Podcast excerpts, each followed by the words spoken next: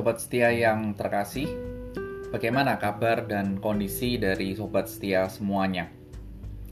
Mungkin saat ini sudah ada yang menikmati liburan, ada yang masih bekerja dan juga masih menyiapkan diri untuk menyambut Natal di tahun ini.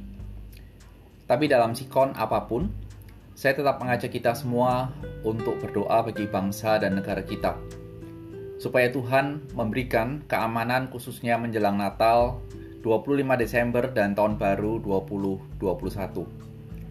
Di dalam episode yang ke-60, saya akan mengajak kita untuk berefleksi tentang kelahiran Kristus dan oleh karenanya saya memberikan sebuah judul sebuah refleksi kehidupan.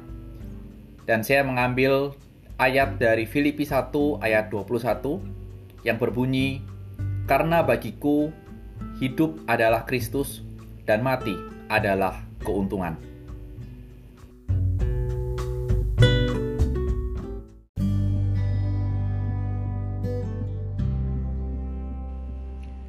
Mari kita berdoa.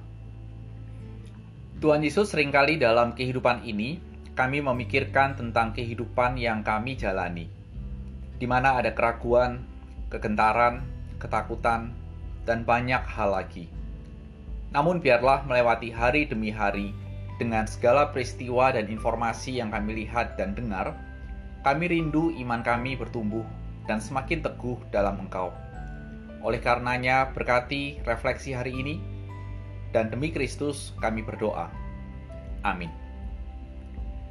Sobat setia, Rabu 16 Desember 2020 sekitar pukul 2 siang, ketika saya sedang mengkoreksi proposal mahasiswa, saya menerima WA dari seorang murid, alumni, yang mengirimkan sebuah video yang secara sekilas video yang tidak terlalu jelas.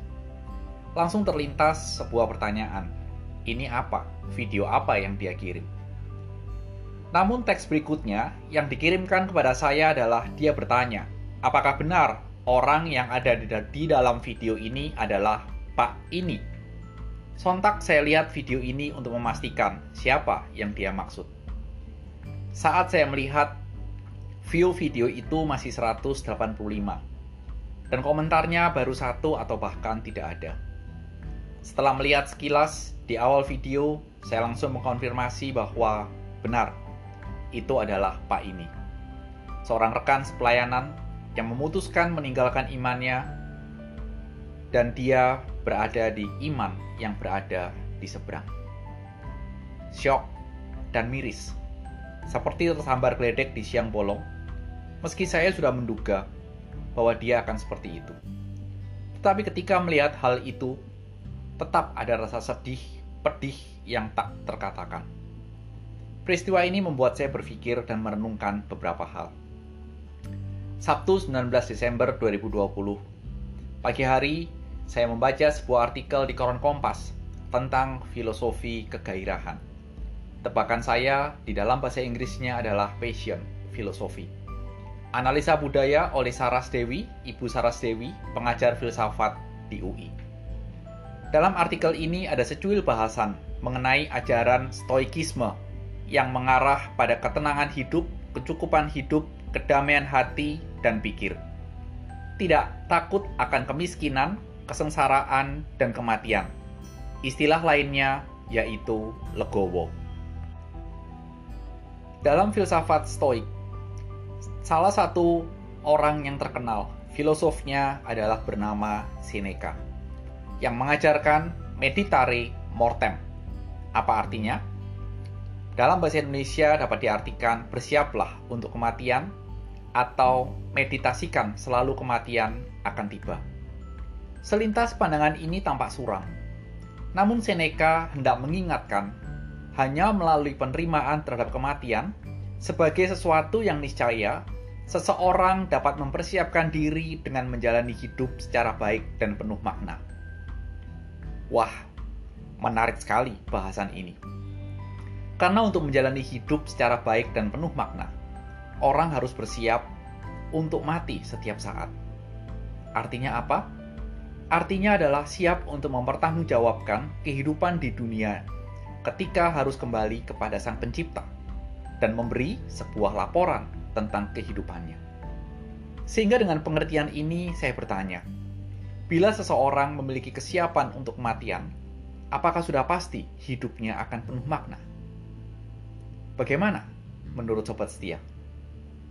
Apakah sobat setia memiliki pemikiran yang lain? Hal ini berlanjut untuk saya berkaca dan merenung serta berpikir. Berkaca dari seorang teman yang sekarang menyeberang imannya, saya menganalisa bahwa mungkin sekarang ini dia sudah siap menghadapi kematian yang bisa datang kapan saja, karena hidup manusia sangat rapuh. Namun, apakah hidupnya sekarang bermakna? Bila kita memberikan sebuah jawaban, tentu bermakna. Iya, menurut pandangan dan hemat dia, terlihat jawaban ini memiliki makna yang sangat kuat dan baik dalam kelompoknya.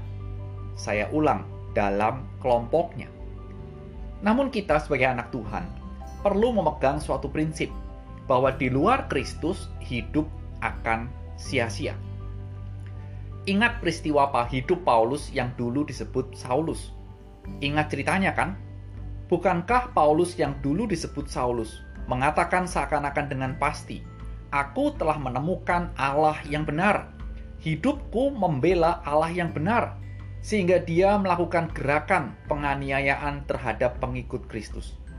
Tapi ketika Tuhan Yesus menjumpai dia lewat sinar yang menyilaukan, betapa kagetnya Paulus, Saulus saat itu. Kenapa? Kaget bukan karena mendapat pujian atau sanjungan dari Allah yang dia bela, tapi justru Tuhan Yesus menyatakan, "Mengapa engkau menganiaya Saulus pikir dia hidup membela Tuhan yang dia kenal. Dia sudah hidup bagi Allahnya saat itu.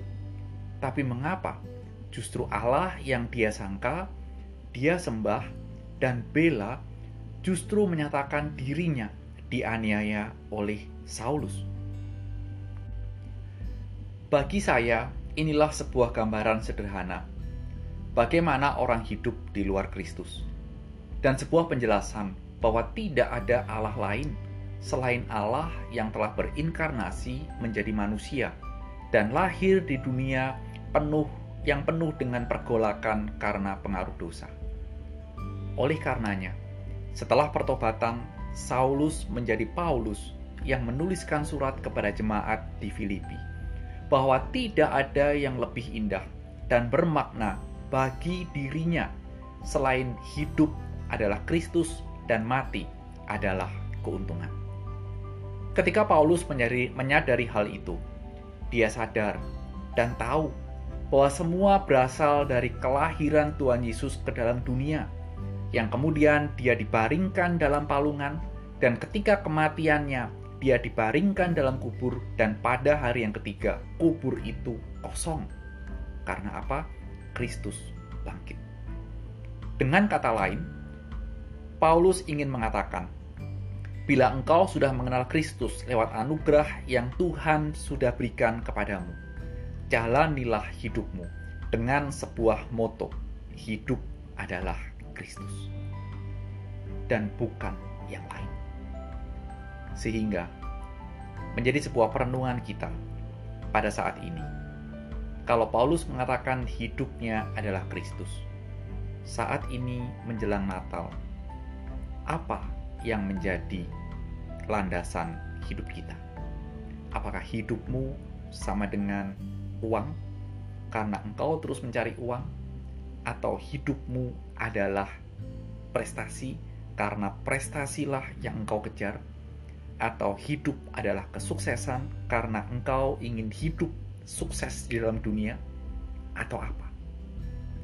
Biarlah ini menjadi sebuah refleksi kita menjadi perenungan kita yang boleh menghantar kepada Natal hari Jumat yang akan datang. Dimulai dari palungan menjadi sebuah moto, hidup adalah Kristus. Kiranya Tuhan memberkati dan selamat beraktivitas. Amin.